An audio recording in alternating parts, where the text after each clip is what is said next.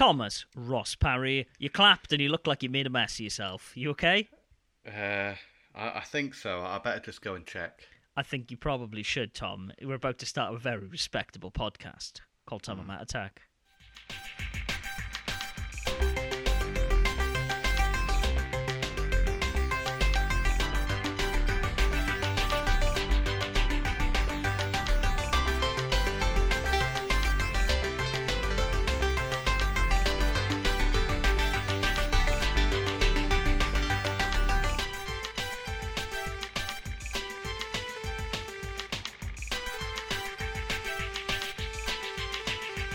Seriously, are you okay? Did you just spill tea over yourself or something? No, no, I'm all clean. Uh, I was just, I think I was just a bit alarmed at the loudness of that clap because I've been very conscious of my levels recently. Boring yes. tech talk. So uh, I don't want to get too loud because I'm aware, uh, dear listeners, that sometimes I get a bit loud. Um, well, you are a uh, very I'm, I'm... rowdy person. it's understandable. I, I'm trying to avoid that, but whenever you know I laugh or, or, or, my tone raises above my normal level, I seem to be, bellow out. Uh, so whenever you feel wanted, you need to defend yeah. the N64. Yeah, absolutely. So I, I, I, want to try and talk at one level throughout the entire podcast, but this may be difficult. Okay. Let's yeah. see how long this goes for, and let's see how long you can achieve one level. So this is it. This is kind of the level I'm going to be going for. I can see that I'm not dipping into the reds here. I'm not peaking or anything. So as long as I maintain this lovely uh, tone, then uh, we'll be fine. I mean, the issue there is though you're always peak Tom, so yeah, true. This is this is what Thank we, you. Can, we can't get around. Um, you okay? Oh, very well. Thank you. Yeah, I can't complain. Uh, I mean, uh, went to Hampstead Heath yesterday. Never been there before. Hampstead Heath. Yes, That's a very uh, went, place to say. I was getting a bit fed up of um, city, you know, being amongst all the buildings and the cars and the noise. Except Hampstead Heath is very busy anyway. You know, it's it's a yeah. obviously it's a rural area yes. of London, but um, yeah, it, it, was nice to get out into the forest, a bit of fresh air. Yeah, that's good. I mean, at least but, you enjoyed yourself. A bit of nature. Yes, yeah, no. I, I find that I'm in all week pretty much, sitting at my desk working and so when it comes to the weekend, I'm itching. I'm like a dog who hasn't been let out all week. I'm like, yeah. I could go out for walks in the evening, but you know, there's it's very very um, concrete round here. You know, you walk around the area I live in. It's not particularly mm, interesting to look at. I wouldn't say. But you are a stone's throw away from a cinema, so you know it does come with its advantages. You did go to the cinema, actually. Went to see Dune. Uh, oh, really? Have what you seen you it yet, Matt? I have seen Dune. Yeah, I, I thought it was really good. I, I, I wish the cinema seats were more comfortable uh, because it's a long one. Yeah. So I did wriggle around, and every time I wriggled, there was this horrible squeak from the seat. Were you just like, oh, it's just a sandworm? Never mind, don't yeah, worry. Yeah, yeah, that was it. Uh, but I did enjoy it, and I found it um, very comprehensible. You know, I understood what was happening, which is, uh, you know, Yes. Full marks. So it's definitely a lot more easy to follow than the uh, 1980s uh, version of Dune. Well, it's because they tried to cram the entire book into one film, and you know, for better or worse, this is Dune mm. Part One. Yeah, um, I, I think actually though, also apart from that, they also made it a lot more human and uh, than maybe the previous uh, version. Yes. You know, I empathise with the characters more in this one, I, especially um, uh, what's his name, the dad, the Duke. Uh, I thought Oscar Isaac, you know, is yeah, yeah, was, was very good. You know, he's very. Um... Anyway, yeah, don't want to get too into it because this is a gaming podcast. But... Yeah, it is, but it, it, has confirmed my long-held suspicion that Timothée Chalamet can't really act. Um, I would disagree. I quite liked him. I, I thought he, he also I could empathise with his character. I thought his performance was solid. Yeah. I just I think he's pretty one note. I watched him in the French Dispatch, and yeah. ironically, despite him being able to speak French, he's the only actor who doesn't actually act in French in that entire movie. So. Oh well, there's a, there's a moment in it. Uh, I don't want to give any spoilers where he gets quite upset about the situation that he's in. It's near the end, yeah. and he's he's in a tent don't know if you remember that. And and he has a bit of a a, a moment, and I thought, wow, you know, is, it's, it's good acting. I thought. Is this where he shouts at Natalie Portman, "I killed them all, the women and the yeah, children"? Well, actually, he he does remind me of Anakin. Of yeah, course, exactly. There's, there's, and that's not a good thing. There's so good many thing. parallels, I think, between Star Wars and Dune. Obviously, Dune was an influence on Star Wars quite. Yeah, quite I was going to say, yeah. Um, the voice, the Force, you know, and all this. Yeah. Um, so there are a lot of parallels there, but uh, it was very interesting to see that play out. And I was picking up on things in this version of Dune that I never got from the previous version of Dune. You know, despite enjoying parts of that film. Yeah. Yeah. So yeah, uh, an amazing spectacle, a great atmosphere. I think that's one of the, the highlights of the film. The atmosphere is It really is. well done. Yeah, it's it's like you went to a different world, wasn't it? It's like you were transported there. It's like you were on holiday. It was like a travel documentary. Yes. It felt so real. I thought the yeah. I, I liked it. Uh, to tie a knot under this uh, cinema section, speaking of films I would actually have liked a game of, uh, Shang-Chi Hmm. and the Legend of the Ten Rings is finally on Disney Ooh. Plus, so I finally got a chance to watch it, and Watch that. I liked it a lot. I, I, I, must it uh, good check film. it out. So It- that's free to for, for members. You don't have to pay extra to No, watch it, it now. is is now in the free category.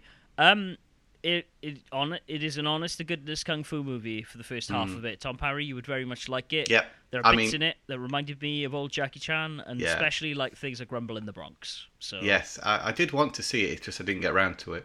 We saw um, James Bond, we saw Venom, and we've seen Dune. Uh, Yeah. Unfortunately, we, we just missed out on uh, Shang Chi. Yeah. Unfortunately, it wasn't in the cinema when I came over, so I had to wait for it Hmm. on Disney Plus.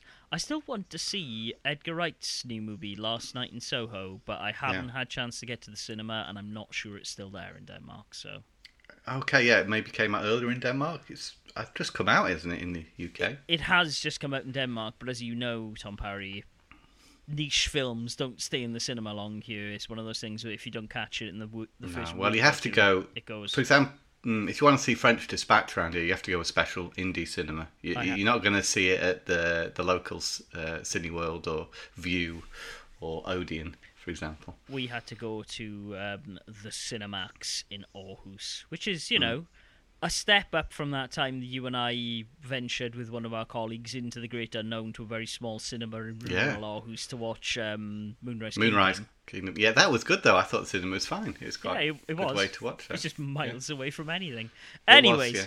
that's us reminiscing. Shang-Chi, good film. Would make an excellent video game, I think. I, I tell you what, I, I was thinking the same thing about uh, Skull Island last night. I watched Kong Skull Island again, Yeah. And uh, especially like the battle with uh, Kong and the giant uh, skull crawl or whatever Yeah. it was called. Um, I thought, wow, I'd love to play this in a video game form. What if Uh, you played Peter Jackson's King Kong the video game? Yeah, I guess you could. You'd also wrestle with uh, large beasts in that as Kong. Um, dinosaurs, so would it not be? It in would be dinosaurs, Kong, yeah, you- Kong sense. And Um, to be fair, the Kong bits in that game, from what I remember, not very good. Uh, to be fair, the whole game not very good. but- I, I I would disagree. Again, we disagreeing a lot lately. I quite liked what I played of that game. Maybe the Kong bits weren't so good, but I remember the first person bits being very immersive, and it really feel like you were playing a film. I thought It was were, unique. I thought they were pretty generic. Okay, fair enough. Not a bad game. I don't think that's a bad game. I Uh, don't there think it's My- a my- I don't think it's a terrible game. I'm just like Here ah, it's it's very short. Here's my levels. They're rising. I as. As, as we talk about uh, Peter Jackson's King Kong video game of the movie of the. Of the, of the video game of the adaptation, yeah. wow, I didn't think Tom Parry that would be one of the buttons I had to press with you, but I, I, it's good to know. I think Good. for most people that'll be one of the first Xbox 360 games they might have played. It was for me. I paid fifty Yeah. quid for it, and it's like two hours long. So perhaps that is some of my disappointment. No, It's but not- it goes back to what I think I've said previously about these shorter game experiences that are like watching a film. They only take up a couple of hours of your life. Maybe you don't want to spend 50 quid on them though. But nowadays, Yeah. you don't have to. If you want to play that game, you can pay. That 50p? game dropped in value very, very quickly. Even at the time, I remember seeing it for like twenty quid pre-owned, like within a couple of months of it coming out. Yeah. So I've played it on original Xbox and 360. I don't know what the PS2 or other versions of the game are I like. have Probably not no so idea. not so good, I imagine. Maybe it might be all right. Who knows? I bet the GameCube's better than PS2. Yeah, I would imagine. It's probably the way. Well, it's generally the way it went with that kind of stuff, Yeah. right? Like, Yeah. Anyways, Fantastic. Well, let's move on. Yes, Yes. that's true. I want to hear about uh, your um, experience with Pikmin. again. Right. Okay. Well, I I can. I've been playing the same two games, so I think I can go through them both pretty quickly. Um, let's start with Pikmin Bloom because, as you mentioned, I I've been playing that. Yesterday was the first community day for Pikmin Bloom, and in stark contrast to Pokemon, whereas I was saying, hey, oh, look, Charmander's on Community Day. There's lots of Charmanders. Maybe you'll catch a shiny one. Pikmin Bloom's Community Day was, hey, get out and walk. If you walk over 10,000 steps by the end of the time limit, we will give you a medal. I've yet to hmm. receive that medal, despite doing 11,000 steps, and they've said, well, it'll come later. And I'm like, this doesn't seem like you were very much prepared for this community day that you sprung on everyone. Maybe that was a you trying to make people play the game. Um, apparently, too many people have downloaded the app. I have seen now a week or so after it coming out, people walking around the town because you can tell because they leave flower trails, and I'm like, oh, look, there's flowers. In Aarhus yesterday, there was definitely a lot more people playing the game because there was lots of flower trails everywhere. So I'm hmm. like, okay, people are playing it. I got to level 15 where you unlock the the equivalent to raids in Pokemon Go. And that generally revolves around you going, oh, there's a raid. I'm going to throw a group of 10 Pikmin at it, and then depending on how quickly they clear the thing, is then the amount of stars I get, and therefore rewards. The only issue mm-hmm. with that is even the small ones, which are supposed to be the easy raids, I've sent all the Pikmin I have available to me at this level. Like I've now got the beefy purple guys who are strong, so I'm sending loads of those. I like um, that the beefy purple guys beefy that are strong. Guys, they're buff. They're buff little purple Pikmin. I, I know those those chaps. I've been I've been sending them, and they're still only clearing it with enough for one star. And I'm like, mm, this requires a lot more people to do this. And to be honest, it isn't even really that fun because I get the same rewards I would get from regular like excursions. It's just more fruit and more postcards to send friends that I don't have in the game. So I don't know. I again, I I think it's it's an interesting concept. Like it is very much a passive experience, as I mentioned last week. Mm-hmm. It is kind of fun to just like like Clash of Clans or one of those games where you look at your phone and you're like, "Oh right, my Pikmin are back from their expedition." I'll collect my things and I'll send them off and then I'll put it back in my pocket. It's a very like snacky game. You can just kind of like play mm. it for five minutes and then put it away, which is okay. But again, the the day to day playing it and being able to go out and do stuff. I'm just opening it now and feeding my Pikmin nectar so I can get more flowers so I can walk around.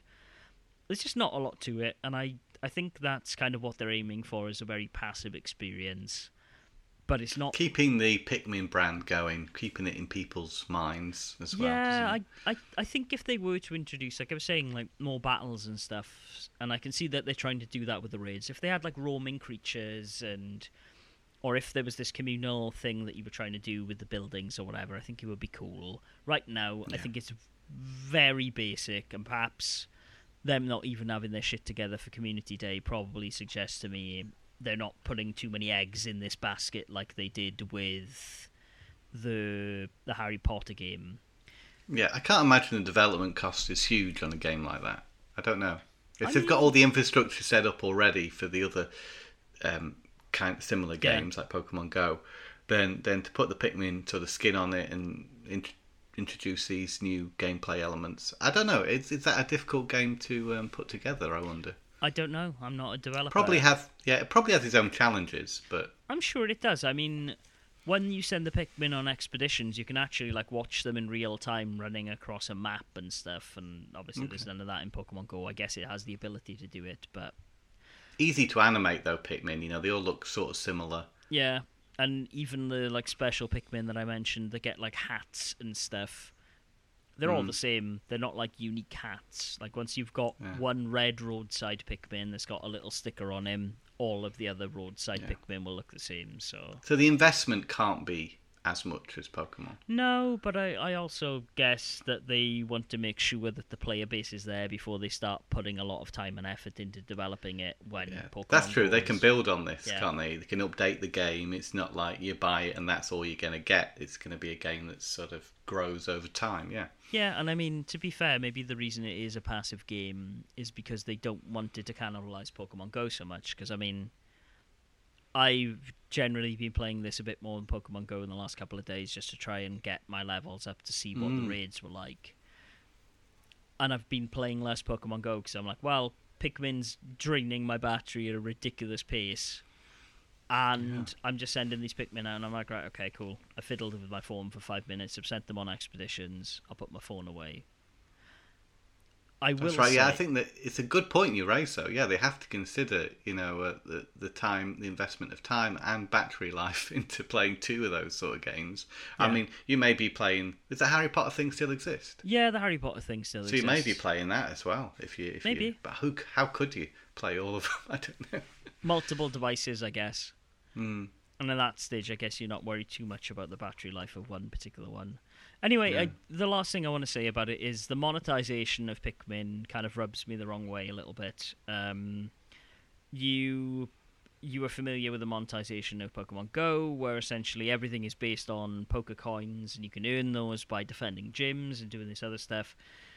Pikmin has an in-game currency of like Pikmin coins, which you can earn. I've still not really figured out how to do it. I think it's based on the amount of flowers you plant on the ground, but like for example, I ran around all day with these flowers on, and I've only got five coins. Um, yeah. The incubator cost for like hatching a Pikmin is the same as in Pokemon Go, like 150 for a regular one or 200 for a special one. But the base coins here are nine kroner as opposed to five, so like they're almost double the price. And you cannot upgrade your nectar, flower, seedling, or Pikmin storage, i.e., like all of your baggage stuff, with coins in game, you need to pay real money. Oh dear. Which, to be fair, it is kind of the same price as it is in Pokemon Go. But in I've Pokemon, never done it myself. In Pokemon yeah. Go, you have the option to earn the coins in game and there pay for those things. Yeah, that's how I usually do that. Likewise, and so for me, it's like, well, I don't need to have absolute shit tons of Pikmin at the moment. I can't see a benefit to me having more than the 300 and hmm. especially as they've not really got stats or anything like that, it's like, well, I'll just trash duplicates. Like I'm not that attached to the Pikmin. Yeah. Okay, yeah. Of course, you wouldn't necessarily get as attached as you would with a Pokemon, would you? No, I don't think I so. I wouldn't have thought so. Well, yeah. yeah. But uh, yeah, I mean, I I'm not hardcore into Pokemon Go. Never have been really. I've played yeah. it casually. Um, so yeah, I've never spent a penny on Pokemon Go. Um, even though you know sometimes it's frustrating, isn't it, when you want to increase your storage if you want to catch more Pokemon, uh, which inevitably you'll have to because there's yeah. so many. Uh, but I don't do enough of the extracurricular things to get the coins. You see, so yeah. that that I get a bit stuck, and then I just stop playing it. Fair enough. Yeah. Um, I mean, for me, like the extracurricular stuff in Pokemon Go isn't that bad. Like the the field researchy things can be quite intense. If there's like, oh, you have three days to complete this catch mm. challenge or whatever. Well, I, it... I don't do raids. You know, I only doing them when there were people around that I knew who were going out at lunchtimes at work. You know, oh, yeah. there's a Pokemon here. Let's go and get it. And yeah. that was fun. I enjoyed that social aspect of it. But nowadays, I haven't been doing that in the last couple of years. I would have to say. That's fair. Um, hmm. Yeah, so Pikmin, Pikmin Bloom. If anything, like any updates happen, I will talk about it. If I fall off it completely, maybe I'll bring it up again. Yeah, but... love to hear. Yeah, if you do end up, you know, losing interest, you know. Yeah, let's see how it goes. Yeah, I. Well, thanks, thanks for the update, Matt. it sounds like update. you know th- th- there's got to be more to it than you initially thought. Then you know the fact that you're still playing it now uh, goes to show that yeah, there is something there, and I guess you would uh, recommend it that people just try it. And, uh, yeah, uh, I, I, yeah, I think you can try it. I think most people will bounce off it very quickly, though. Like I said, my wife is a very avid Pokemon Go player, and I've not really felt the urge. Anytime she's looked at it, she's like, "Nah, I'm okay." So yeah, I'm okay. I, I just say I'm not. I don't want another one of those sort of games to play. So no, I'll just have to go off uh, what you say about it, Matt. Live through me, Tom Parry. It's yes, fine, absolutely. and you, dear mm-hmm. listener, it's okay. So, why don't we move on to a game that I imagine you're not going to play, uh, and that is uh, Forza Horizon Five. I'm. You say that. I would actually be quite interested to play it. I've heard nothing but good things, but alas, I do not own an Xbox Series S or X. Well, I know I could probably play it on no. the last gen, but nah. You can, yeah. I, I would argue you could play any Forza Horizon game and get a very similar experience. Okay. this is the thing that, that, they found a template that works very well, you know, and it, it, plays perfectly. The driving is, you know, it's been finely tuned for, for you know, as long as the series has been um, around, I would say. Uh, every game you're in a new place. That's the um, that's the thing. It's like it's a bit like uh, it's not like FIFA or anything like that. I think the game is substantially different every year, but that core gameplay remains the same. Of course, yeah. that's why people love Forza Horizon.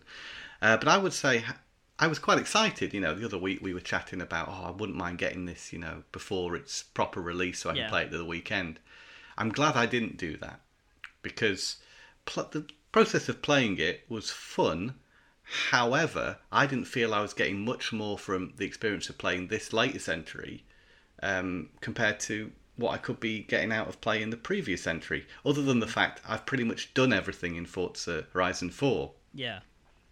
So it's nice to have some, some new uh, challenges and uh, a new world to explore. Now, not to say they haven't done things to change the gameplay up a little, yeah. There are these expeditions now, which uh, weren't in Forza Horizon 4, uh, where you'll meet up with one of the in-game characters. Uh, you'll drive with them to uh, a location. Encourages you to explore different areas of the of the map. Yeah. And uh, sometimes when you're there, they'll have like um, collectibles. So you'll enter an area where there'll be so many collectibles to sort of find within that area. Um, that was that was different, you know. Yeah. They've introduced a few more layers to the collecting items in game.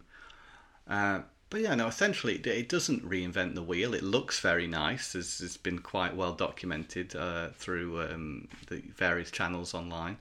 Uh, but I wouldn't say, you know, other than it being more detailed, it essentially looks, you know, that much better than Forza Horizon 4. Oh, I mean, I mean, it does look great. I mean, but I think the level of detail. I'm playing it on the Series S, so I can't say what it looks like on the Series X, for example. Yeah. But I say, yeah, you can appreciate that there's more detail to the environments. There's more rocks. There's more foliage. You know, if you compare it perhaps to the version you can play on the Xbox One, yeah, there's considerably more detail in in this version. But it gets to a point I think where it doesn't really it doesn't feel necessary to make the environments look any more detailed than they already were. Yeah. Do you know what I mean? Yeah, I It's that it doesn't improve the game. Maybe it makes it more immersive, perhaps. Perhaps. But the, the core gameplay, I say, it's remained practically the same for, for many entries, and it's that same addictive thing you play it because it's very easy to play. It's very addictive to um, work through the game's various races um, and challenges. I'm getting a bit of a gruff, gruff throat here. Hang on.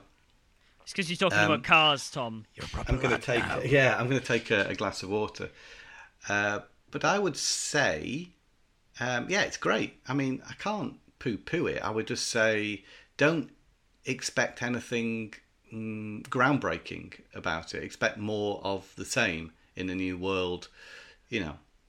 And, and I do appreciate that they've added some new uh, modes to it, but they don't change the game in such a radical way that it feels incredibly fresh. I get you. So it's just it's more of the same goodness. But if that's it. Yeah, I think. Yeah. If you come into it expecting something new, then perhaps you're going to be a little bit disappointed. I, I don't really know what I expected. I was so excited about it, but actually sitting down and playing it, you go through the same sort of routine as you would playing any other Forza Horizon game, really. Yeah. Well, that doesn't surprise me too much, to be honest. I mean, it is the fifth entry in a series, after all. I did like the um, the different environments within the world. There's a lot of there's the jungle, isn't there? There's like a desert, you know. That there's quite a few different um, types of area within that world. It's it's more varied uh, than Forza Horizon Four in that respect because that yeah. was set in the UK, and therefore there wasn't so many spectacular uh, and uh, you know immersive environments within that game. No, I get you. Um, yeah, I don't know really what else to say about it other than it is really good. But you could basically be playing any other Forza Horizon game and get a very similar experience. Yeah. Yeah. Okay. Fair enough. Well, I mean that's a, that's a bit disappointing to hear, but I mean. It's what should be expected, though, and I don't know why I, I thought it would be anything more. It was just held so high on a pedestal as being like this amazing game that's uh, so uh, revolutionary and uh, so next gen that yeah, it does look good, but those extra layers of detail, I say they don't really make it any better of a game. That's a shame. Or any different of a game. I mean, uh, uh, to be fair, right? Like that is kind of my summary of Ratchet and Clank, also. Hmm. oh, we we do some good segues yeah, this week. It has been it's been nice to play it, but as you say, it's more it's more from a comfort food standpoint of going, oh well, I'll collect all of these things. I'll get the golden bolts. I'll get the repair mm. bots. Then I'll get the rhino, and I'll do these things. And a lot of that for me has been quite nice. It, it's kind of it's almost like a paint by numbers of platform gaming. It's like, okay, I'll go into this area, I'll do these things, I'll shoot these bad guys, I'll smash these crates up. Oh, look at that, I collect bolts. Oh, I can buy a new weapon now, isn't this nice? And it's very moreish. Like I've been playing it and quite enjoying just like going in there and just like smashing some stuff up and then and shooting bad guys and everything else. Doing some grind rails and all these other things you kind of expect from Ratchet and Clank.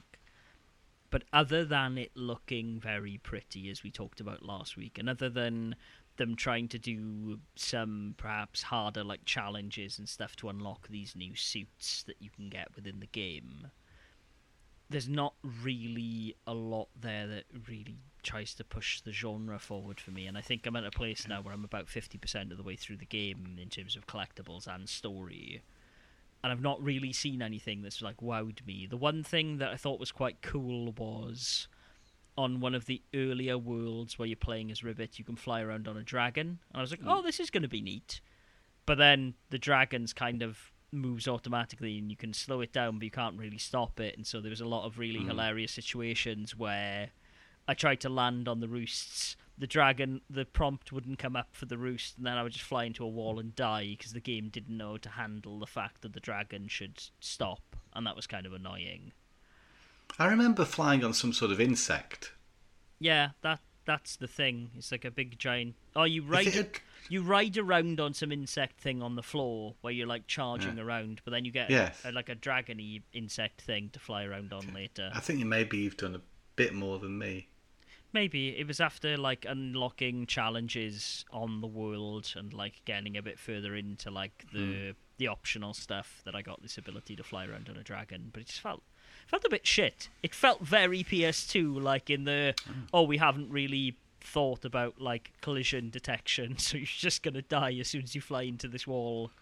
Mm, how do you find um, Ratchet's sort of uh, booster boots? I don't know what they're called. You know, the rocket boots. Yeah.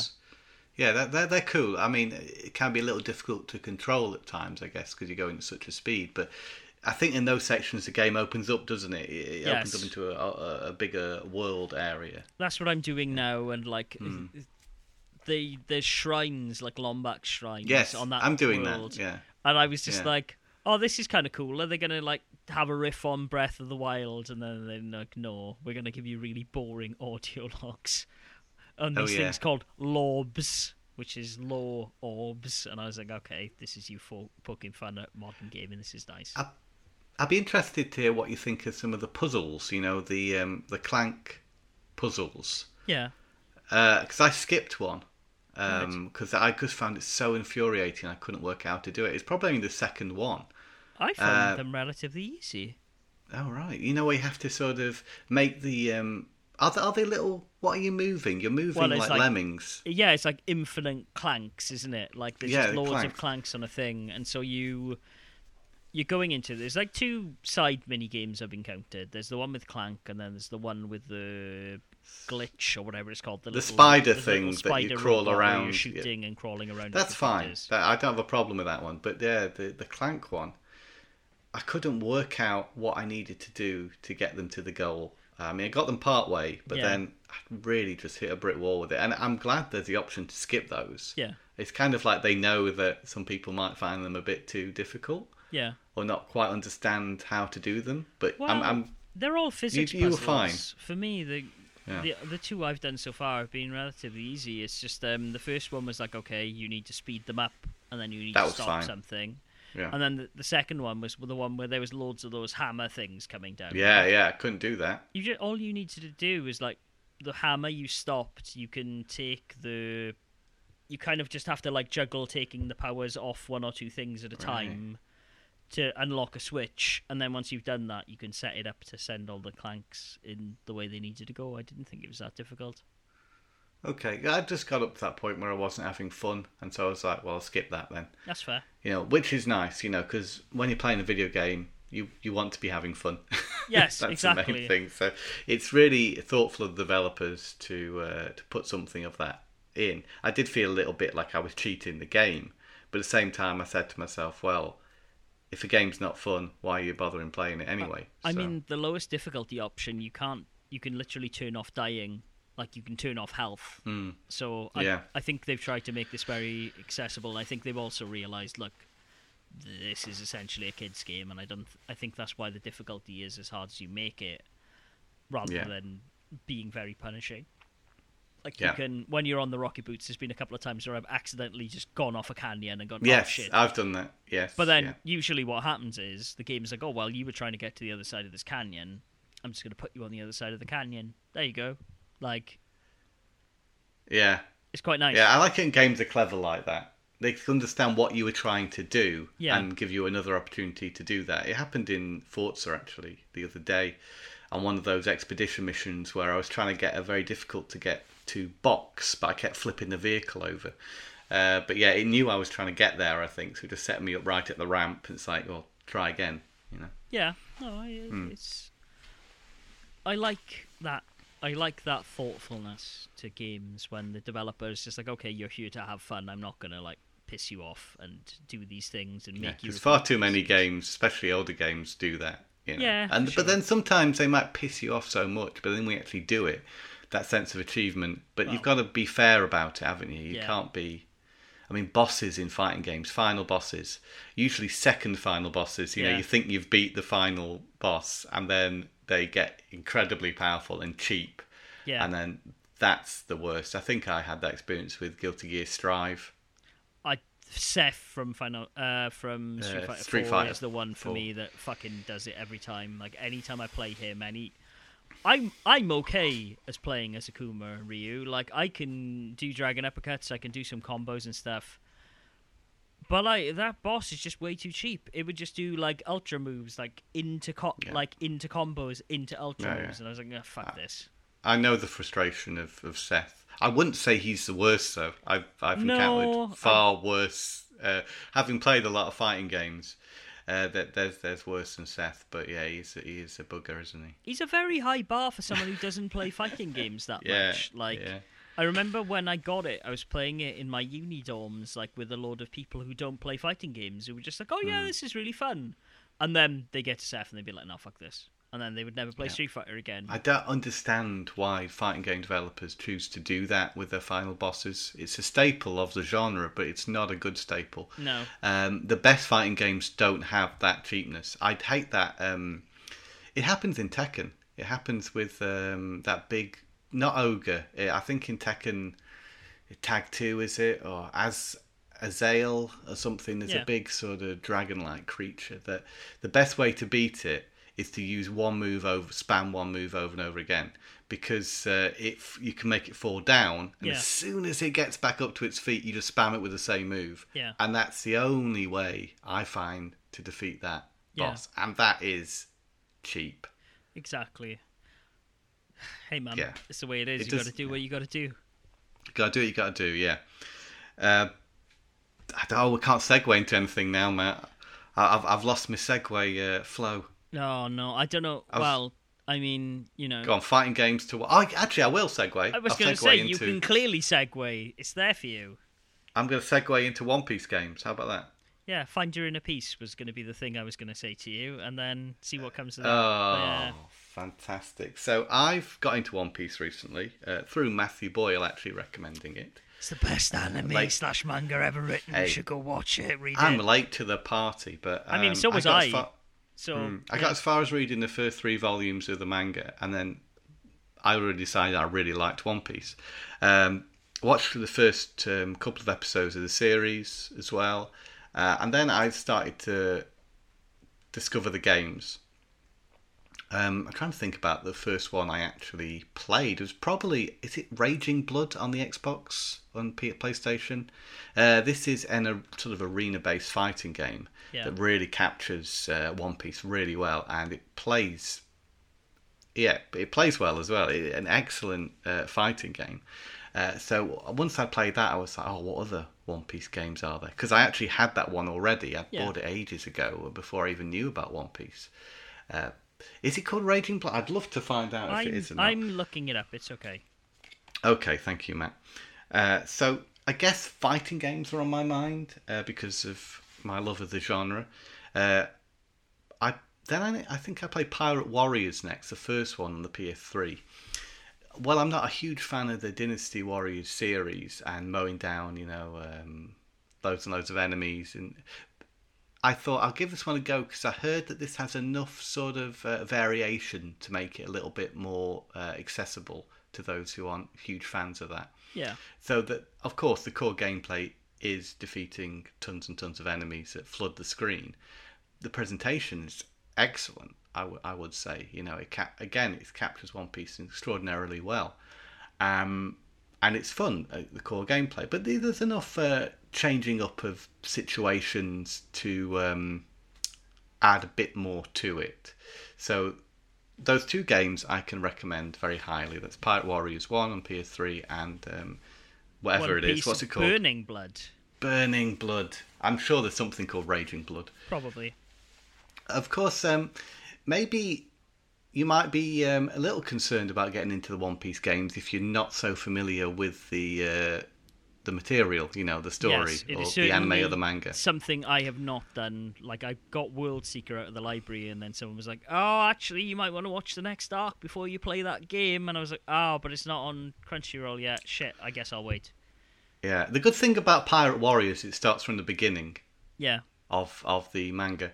But um, before it actually gets into starting from the beginning, there is sort of like a current situation that must have been at the time the game was released. This must have been what was going on. yeah, Uh, these big guys, big dudes, really tall dudes, are like the uh, maybe the One Piece equivalent of Sentinels from yes, X Men. they are called Yeah. uh, Kuma.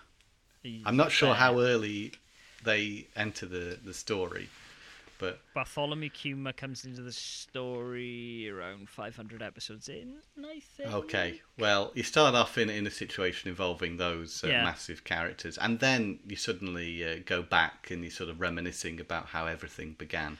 That that's because uh, One Piece spoiler for the next minute. That is a, a very crucial part to the anime and sets off a chain of events that is referred to as the time skip, uh, which is like Shippuden for Naruto, like time jumps forward.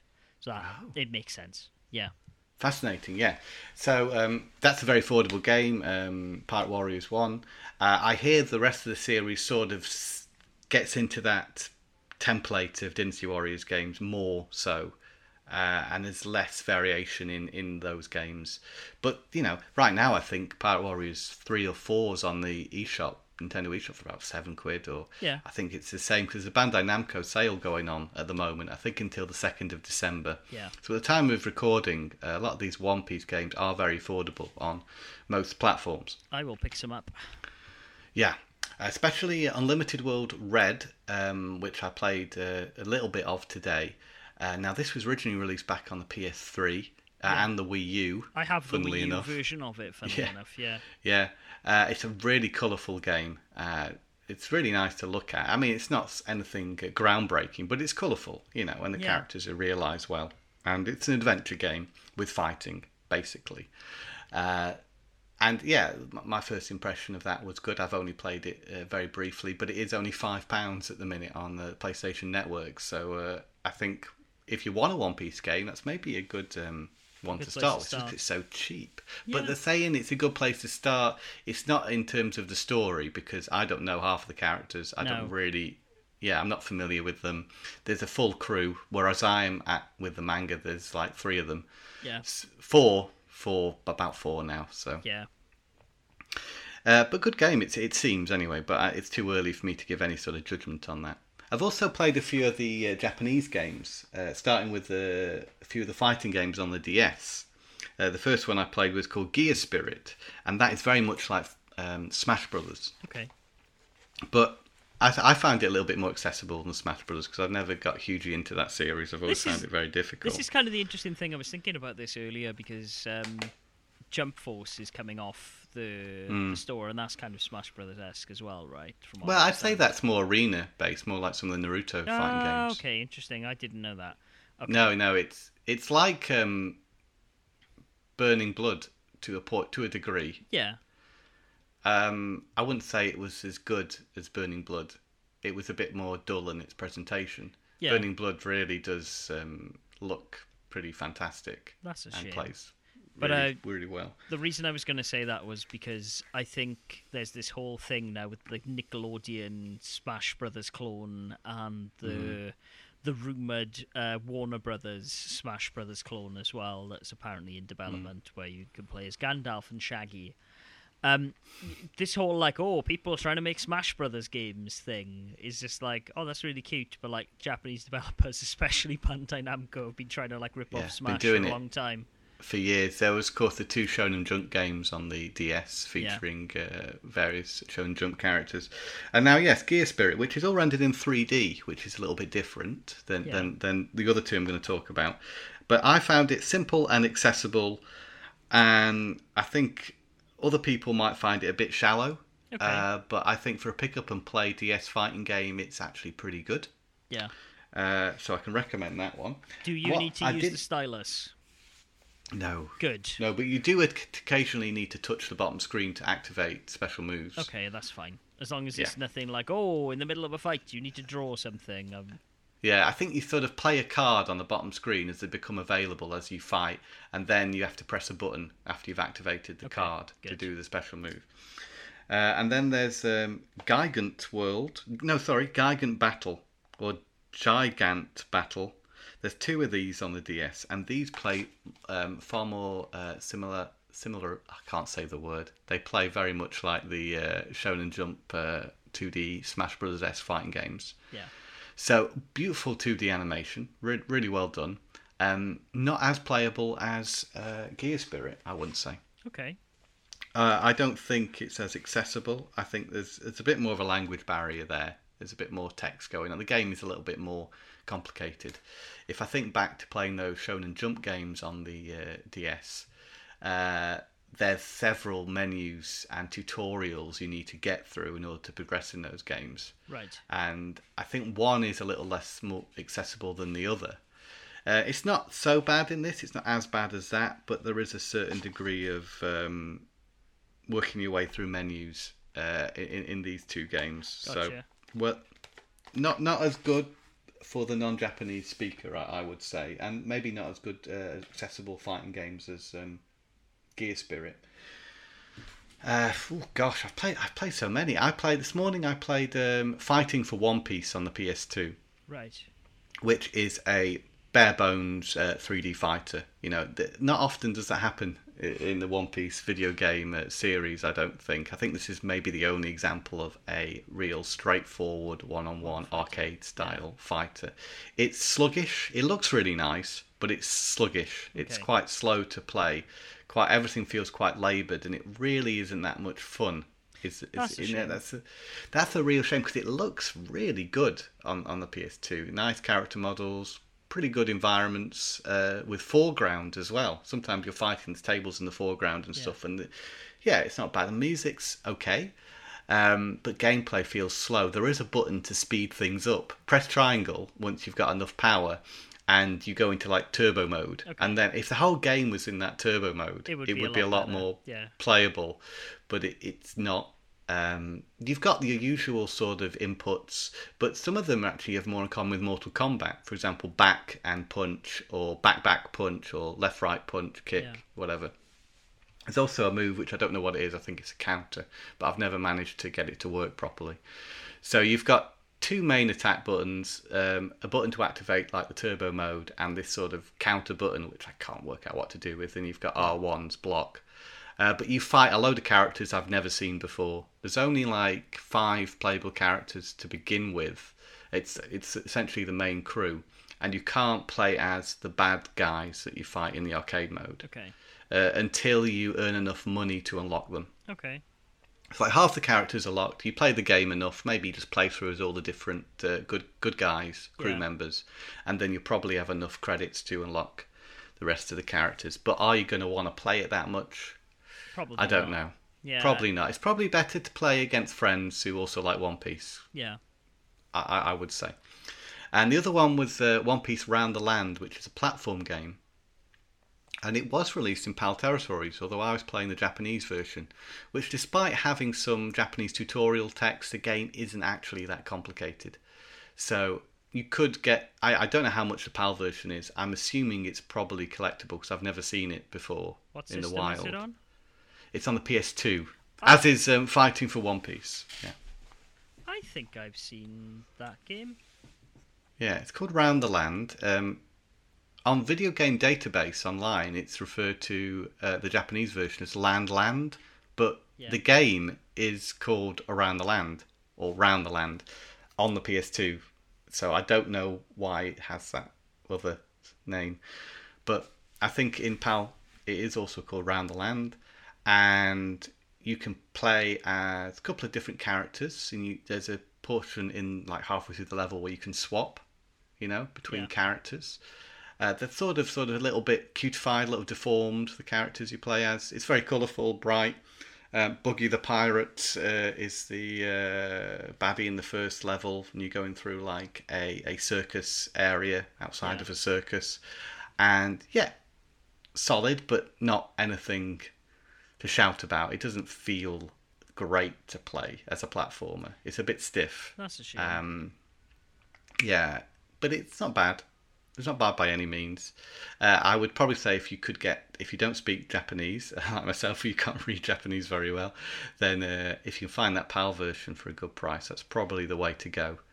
But uh, I'd say the Japanese version is very cheap and it is playable without a knowledge of the language. I will say I've mainly seen Grand Battle and Grand Adventure. So yeah, that's a bit confusing. Grand Battle is actually Grand Battle Three. Yeah, Uh, but when it was released outside of um, Japan, they were like, well, it's not even Grand Battle 3, Yeah. it's like the ultimate version of Grand Battle 3. Okay. but it's called Grand Battle. So that's probably the best version of Grand Battle, which is sort of a more arena based fighting game, more similar to Power Stone. Um, Yeah. because I picked that up in Denmark actually years ago, the PS2 Grand Battle game uh, on PAL. Um, I've also got Grand Battle 3 on GameCube, which I haven't tried yet, which I assume is going to be very similar. Yeah. Uh, but yeah, I've been collecting them. There's also Romance Dawn for the 3DS, which is an RPG, turn based RPG, which starts from the very beginning of One Piece. Yeah. Um, very bare bones RPG. It's your basic as you're going to get, you know? And there's a lot of like uh, text, characters' faces and text to tell the story. Yeah. They're not animated in any way, those sort of story sequences are. Um, I mean, even yeah, if you want to. even the cover looks rough. Like, Romance Dawn. yeah, Yeah, it was originally a PSP game, but I didn't think it got a release outside of Japan. yeah. It might have done. No, it doesn't seem that way. I can I can see lots of Japanese copies of it, but then Yeah, it actually but came then it with got a PSP. There was a bundle version. yeah. Um, there's a really nice uh, One Piece 3DS as well, actually. Oh, man, that One Piece PSP is very nice. It's got like gold. It's got the gold um, Luffy like straw hat pirate insignia, but then the same for every Yeah. member of the crew. Wow, that's really cool. I'm gonna. Try. Have you seen the 3DS? The 3DS LL, as it will be No, the Japanese version. I haven't seen it. That's nice. I actually have a One Piece 3DS game, a Japanese one. I, I totally forgotten that the Japanese uh, games are region locked on 3DS. Oh, that's cool. I have a T-shirt from Uniqlo that is very much this style of like panel of the characters. Yeah. Yeah, for our listeners, it's red. It's a red DS with black uh, characters in panels on it, and it is yeah, it looks pretty classy, uh, but it's ex- reasonably expensive to import. So, you know, I mean, based on like Game Boy prices, the the 3DSs seem relatively affordable. There's also a a, ver- a pink version with uh, Chopper on it, which looks quite cute. okay, I've not seen that one.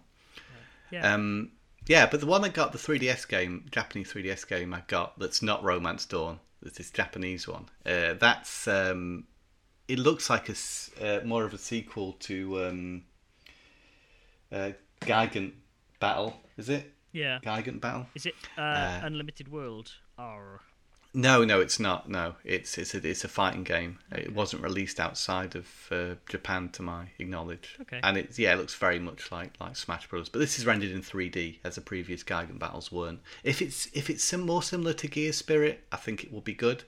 Um, maybe next time I see you, Matt, you've got a Japanese uh, 3DS. Maybe I could give it a go. I don't actually.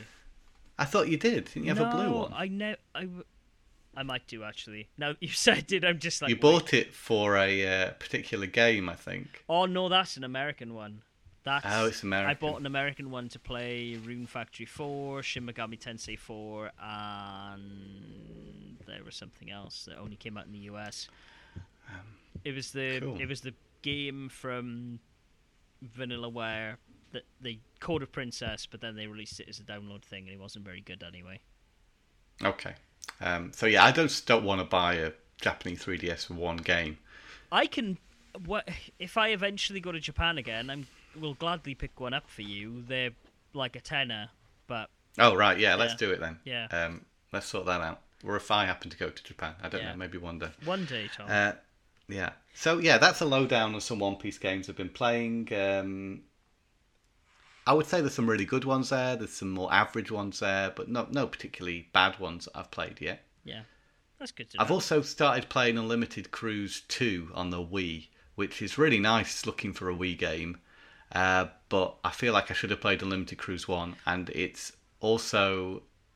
I don't really know what's going on. Yeah, that's fair. I mean, I saw Unlimited Cruise 2 as well and almost bought it, and then I'd read the same things on GameFAQs. It's like, you should play the first one. I was like, oh, well, I won't buy this then because it's like 30 Well, quid. well, why's Luffy got like a, a furry um, thing on his coat, on his jacket, and his shirt? I can't tell you. That would be a spoiler.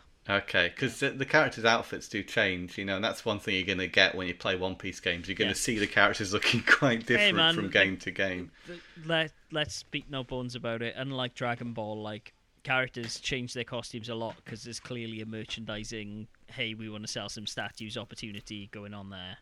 Yeah, yeah, yeah. So, um, yeah, I've been in. Yeah, I will probably next go back to uh, One Piece uh, Unlimited World Red on the. I'm playing on PS5, but it's a PS4 game. Uh, I'd like to play a bit more of that. It feels like a good big adventure game, and I say very colourful. Yeah, that's good to know. I, I'm glad that there are good One Piece games. I had kind of feared. I'd heard there weren't. I heard that the majority of games weren't very good. No, and this is what I've been yeah. told as well. So I'm glad you're setting the record straight here, Tom. I'd Parry. say some of them are, are average. Some of them, like uh, Fighting for One Piece, is not a great fighting game. no. unfortunately. But it's an okay, it's a middle of the road, bare bones fighting game. Yeah. And even even Gear Spirit, as you know, accessible as it is on the DS, it isn't. It doesn't do anything um, amazing. It's a basic Smash Brothers game, very basic, Fair enough. but it's kind of fun. Yeah, Video games should be fun, to quote a very wise Yeah. man earlier in this podcast. So I'm glad it is. absolutely. Um, now, Matt, I've rambled.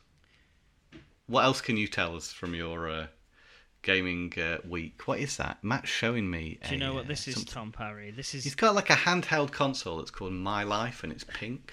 Yeah. Um. So, uh, in a weird bit of serendipity, um, friend of the podcast, owner of Super Tomato in Cardiff, a, a guy also called Tom, had him and I have been messaging back and forth a lot recently about stupid handheld stuff, and he said that he'd had one of these traded into the store and was just like. Can you really call yourself a collector of handheld video game paraphernalia if you don't own a My Life? And I was like, I've never seen one. Is it like something for young girls to organise their um, diaries? Don't know. Yes, but also it's kind of like Habbo Hotel.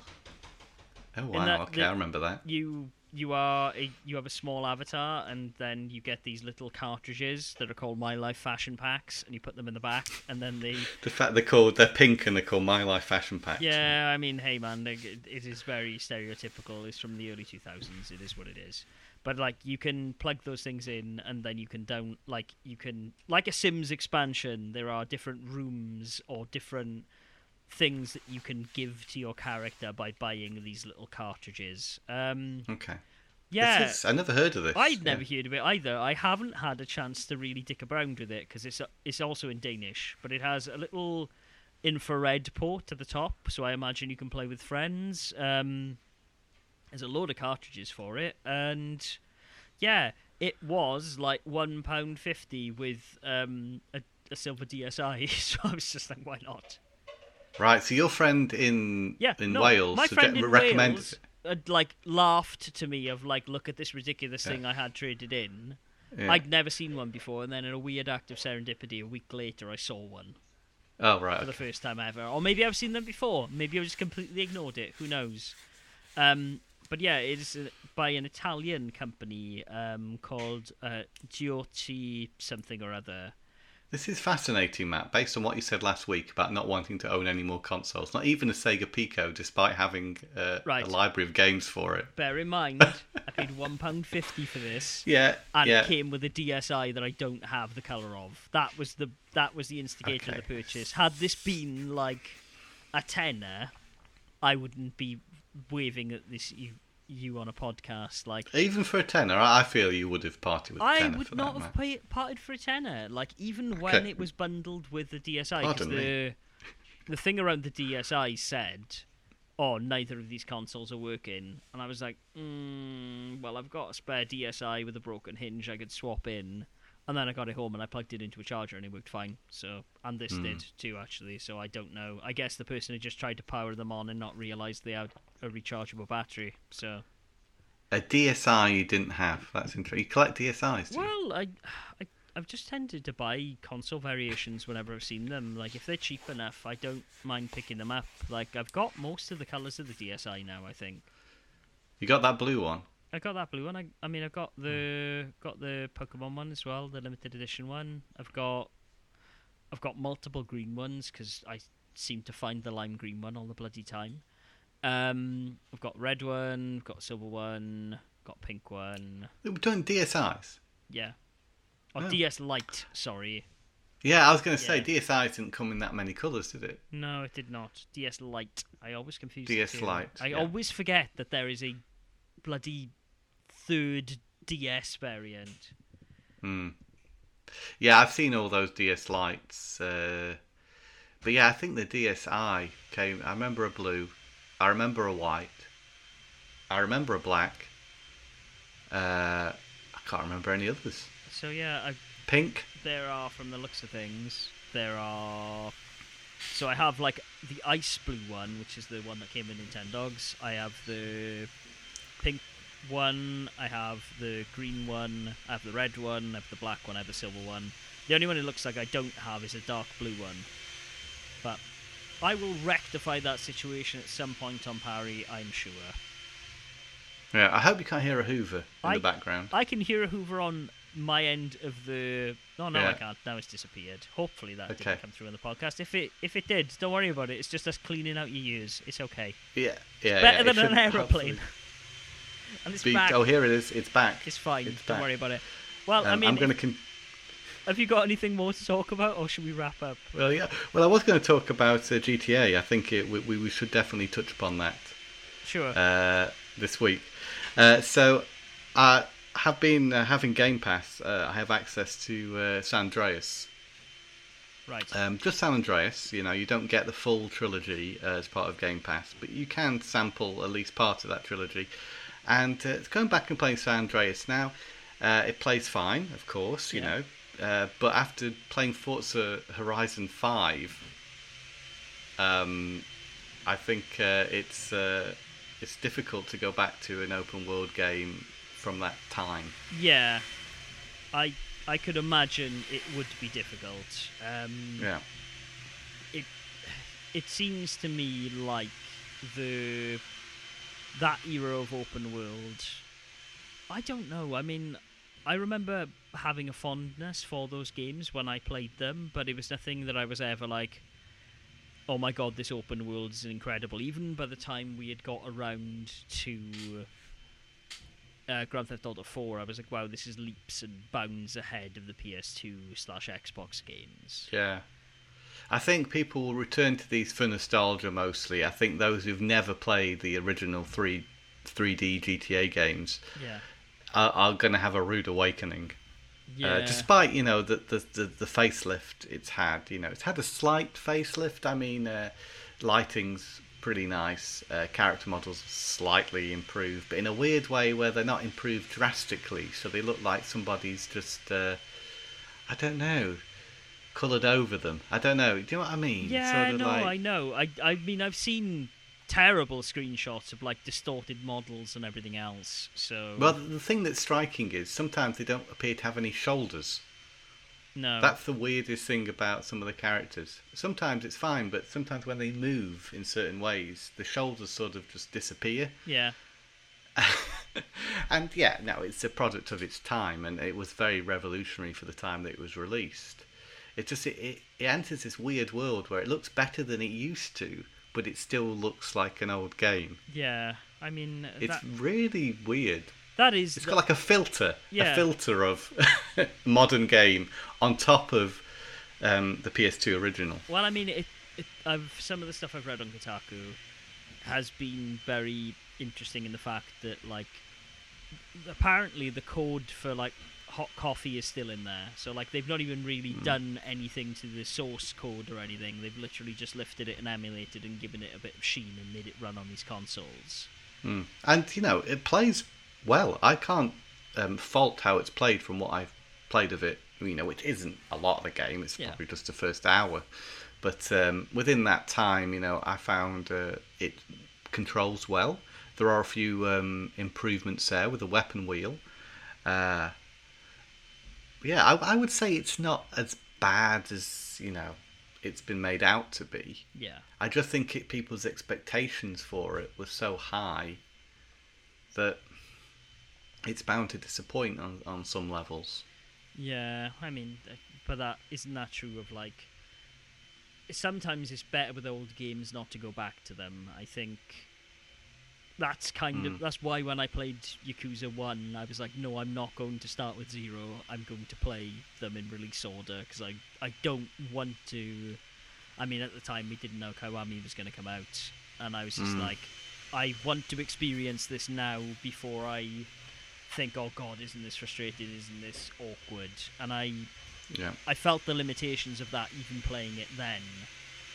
Like at the end of the yeah. PS2 year into the PS3, like it I don't know, man. I I think sometimes we we move on drastically. We've kind of talked about this before, where some early 3D games, like the N64, perhaps aren't yeah. the best thing to go back to. I think gaming has moved on since then, and if you aren't used to the feel of that game and don't have nostalgia for it, yeah, I think it's a bit rough. I think it's like I think yeah. It, Matt, go on. Sorry, I, I was going to say I think it's like going back to Atari and Commodore and Spectrum games for some people who haven't grown up around that and haven't understood the limitations of those consoles, and then comparing. Possibly, yeah. I can't really say because we grew up with the PS2. Uh, but actually, you know, that was later on in our lives. That wasn't exactly. when we were really young either, was it? Yeah, yeah. um, but Yeah, it's it's an interesting one, and I, I think you know there is an audience for these remasters, certainly. Yeah. But what do you think of the controversy surrounding uh, deleting the previous versions? Uh, I know a lot of people are r- rather annoyed about the fact that the old downloadable versions of the PS2 games on PS4 uh, or even um, Xbox yeah. um, are not available uh, now. What do you think of that practice? I think it's a pretty shitty practice. Um, from what I understand, that's actually more harmful to the PC community because they had Hmm. they had done a lot of the work from the sounds of things that Rockstar hasn't done in this re-release. They had made mods, they had that strengthened it and made it visually more appealing. Hmm. They had done work to the animation to get it more fluid. And I think Yeah. they kind of had to take it down everywhere. But I think it hurt the PC community more than it hurt the consoles. And I don't know, man. Like I said, I feel there is there is an argument for this practice. I mean, it. I don't like to say that because I think it, ultimately it isn't right because you should have the choice as a consumer. Uh, but uh, there, there'll be some confusion as to what version to get. I suppose for those who aren't so clued in to what's going on, yeah, they might get this version and think it's the, the definitive one and then they play it and it looks like the PS2 game and then you know it cre- it, it does create confusion having two versions available yeah, at the same time.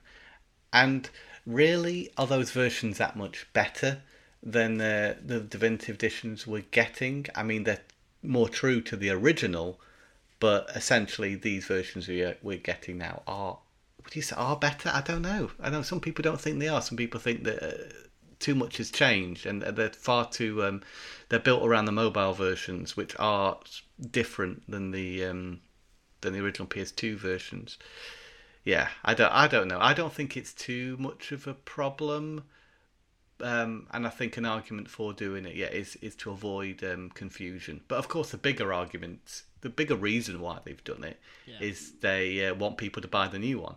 That's the main reason well, they've I mean, it, and of that course, yeah, it's it's the same with I think any game that's going to get a re-release, isn't it? It's like they'll want to get the old versions off there so people aren't you know paying two pounds for an old game instead of buying the uh, the new one at Yeah. a substantially big price. And maybe they've seen that actually the difference isn't that much in terms of the actual gameplay. So that's probably given them more incentive to get rid of it because you're not getting an entirely fresh experience. No. You're getting something that is essentially the same game with a filter on it. You know. yeah, I, I, I mean, there are, as I say, that that's doing it a little bit of a discredit because there are some quality of life improvements, but not maybe enough to justify, you know, uh, having a def- calling it a definitive version. No, but uh, hey, man, I think Rockstar clearly believe that this is a better product, and perhaps And in a lot of ways, it is. A lot of ways, it is, but um, in some ways, it isn't. yeah, I, hey, man, I, Yeah. I think that's true of anything though. I think like if you want the real true experience, you need to have a PS2. Like you need to play it on the old console. But Also, it feels like it belongs on those consoles. It is weird playing on new ones because it's that, it's that funny era of 3D yeah, where it feels odd to play today. I Yeah, think that's what I'm 2D. re- I- yeah. Are you saying like. that about N64 games as well? I know. yeah. I, I, I, to be fair, I even feel that way about some PS1 games that I, I hold near and dear to my heart. Things like Jumping Flash. If Mm. you if you didn't have nostalgia for that, it feels fucking weird to play those like really low poly early PS1 slash N64 games. Like they're in a, Yeah. a weird time capsule. Like I said, They're in a weird time, yeah. Which I think when you get up to Dreamcast, that sort of changes. I think Dreamcast Yeah. games, like the original Soul Calibur, is as playable today as it was when it first came out, Yeah. and it looks good. But yeah, that period beforehand, it is, yeah, I to, the N64, PS1, yeah PS... exactly Actually, hang on, we're talking about Dreamcast. That was before PS2. yeah, but I But there are some examples of really um, solid PS2 games. I was going to say, I think the PS2 is kind of on the list of it. Like, and you you see, on the cusp. Sorry, not the list. You you see you see some things that then end up informing video games afterwards, and I think that is kind of the thing, isn't it? I same with GameCube. Like, I mean, to be fair to GameCube, even though a lot of those games perhaps look a bit dated now, I still think things like Luigi's Mansion are probably very playable today. Like, oh well, F Zero um, GX. Yeah, I mean, you know, clearly not Mario Sunshine, but there's a lot of good stuff on that console. Even I was actually when I was playing um, Ratchet and Clank earlier, running around on the speed boost, I was like, oh, this kind of reminds me of some of the bits in Sonic Adventure 2. Like, well, actually, well, that's where there originates, isn't it? Yeah, it's quite blatant. That's yeah. where that's come from, and the influence of Sonic Adventure games is probably a lot greater than people ever give them credit for. Yeah, well, I mean, you know, people just like to rip on Shadow the Hedgehog and Big the Cat, don't they? But like, they they're not bad games. Yeah, I think people always focus on the janky parts of those 3D Sonic games without actually appreciating what stuff they were doing that was kind of very different at the yeah, time. I, I just think mm. there's a, some weird, questionable like character decisions and stuff, isn't there? Like Knuckles always having like really weird hip hop music in the background, and like Rouge being. That's part of the charm. You could argue yeah. that's part of the yeah, charm, but yeah, I think that some of those gameplay decisions, like Big the Cat's fishing levels, do not sit well in a fast-paced uh, Sonic game. No. Neither do um, Knuckles' Find the Chaos Emeralds sections. Yeah, you know and rather than I think they um, sort of che- improved that with the sequel a bit. Yeah. But still, you know. Well, no, they did. It made you do more of them because then you have. well, they introduced that knuckle. Well. Yeah, Knuckles and Rouge ones, but in, in, in terms of replacing the Big the Cat stuff with the um, the shooting stuff yeah. with Tails and Eggman, that was better than Big yeah, hundred percent. That was more arcade style. Anyway, I think there's something timeless about the Dreamcast. I would agree. That maybe I think it's also the resolution and the sharpness of the visuals. It feels very much like an arcade game. I know it's built around arcade hardware, and um, yeah, it has it has that quality. I mean, I didn't have a Dreamcast until much later. Until actually we were quite well into this podcast. So like, I would agree mm. with you. Anything I've played on the Dreamcast of like the standout Dreamcast titles is excellent, which is why they've probably been ported to other consoles by this point. Hmm. I think the fact it hasn't got the massive library means there's not so many games like unlike the PS2 which are below par. No, you know, I'm still. On, on, there are there are some like Roadsters isn't a very good example of no. a Dreamcast game, uh, but because there's a smaller library, the quality sort of shines through. I'm still waiting for yeah. Egg to get a Switch port. It's gonna happen soon, surely. Mm. Like Mm, Egg's an interesting game, oh, isn't it? I wish? I would have bought Element... that while it was still fucking affordable. Is it Elemental Gimmick Gear? Yes, is that what it is indeed. Um, yeah. Anyway, yeah, sorry, but I think we've just gone off on a real tangent. Yeah, we have, but, but uh... I mean, you've picked it. You've picked up the Dreamcast. Uh, you've picked up this Dreamcast. You've picked up this um, GTA port, and are you are you finding it wanting then? Is well, what I'm hearing. So I, I didn't pay for it, oh, did I? Oh, you did. Oh, that's true. Yeah. Claire's getting it on the Switch. Yeah, she's decided to, to pick up the Switch version. Be interested to see how that holds up. I've not played that, but I, I would say you've got Game Pass. Try it for yourself. If you've got Game Pass, yeah. what? Why not? Just check it out. See what you think. If you really like it, you can get the whole trilogy. Yeah. It, it's really good in this respect that eh, Game Pass owners do have an opportunity to try the game, and it shows maybe Rockstar's sort of um, um, what would I say? The confidence in the game. Yeah. To to to allow part of it to be played, either shows that uh, they're not sure how good it is, or they're confident it's good enough to make people buy the uh, the full thing. The full one. Yeah. Hmm. Fair enough. Uh, but I, I, would say it's not bad by any means. It's just hard when you've been playing a lot of Forza Horizon Five to do an open world game with vehicles. Yeah. That's as old as that. Yeah, I get you. It, it's come out. I think it's actually come out at an unfortunate time because a lot of Xbox owners, anyway, who like driving games, will be playing Forza Horizon Five. Then they'll be jumping back to GTA and, and thinking, mm. "Oh, I don't think I really want to play this." Yeah. After I've played the other game. I get you. Not to say they're exactly the same because they're not, of course, but the the driving and the open world, you know. Well, I mean, they both share that. Exactly. I was going to say it's driving around an open world, isn't it? And the contrast in those two. Yeah. But GTA is far more than that, you know, and, and it still has its own charm. It's still today, you know. It, it it's those characters and the writing. Yeah. Um. Yeah. Fair enough. Okay. Well, I will draw it to a close there because I need to use the little boys' room. So, um, if you have enjoyed listening to this podcast, uh, you can find us in a variety of places, such as on Facebook at facebook.com forward slash Tom and Matt Attack, and Twitter at TMAcast for the two of us, at Tom Parry 11 for him, at Game Boyle for me. Um, you can listen to the podcast in a variety of places as well, such as on tommattack.com forward slash podcast, on blastprocess.com, as well as in iTunes, Stitcher, and Spotify. While you're there, want to give us a cheeky rate and subscribe, lets us know you're listening, blah, blah, blah, blah. Tom, mm-hmm. always a pleasure, mate. Lovely yeah, speaking to you. Absolute pleasure, Matt. And thank As you, always. dear listener, for listening to us. Um, until next week, where we'll be back, and I will not talk about Pikmin and Ratchet and Clank, but maybe some Lost Judgment or Metroid Dread. Two excellent video games that I have sitting on a counter while I play these other things. Um, game on. Game on.